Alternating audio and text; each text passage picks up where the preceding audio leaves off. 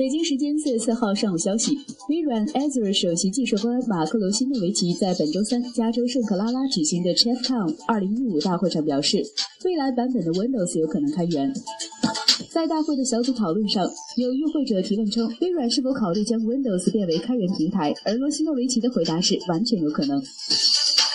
他表示，这是一个全新的微软。你可以想象，关于我们应当如何对待软件，例如开源、封闭或是服务，我们进行了各种讨论。这样的讨论正在发生。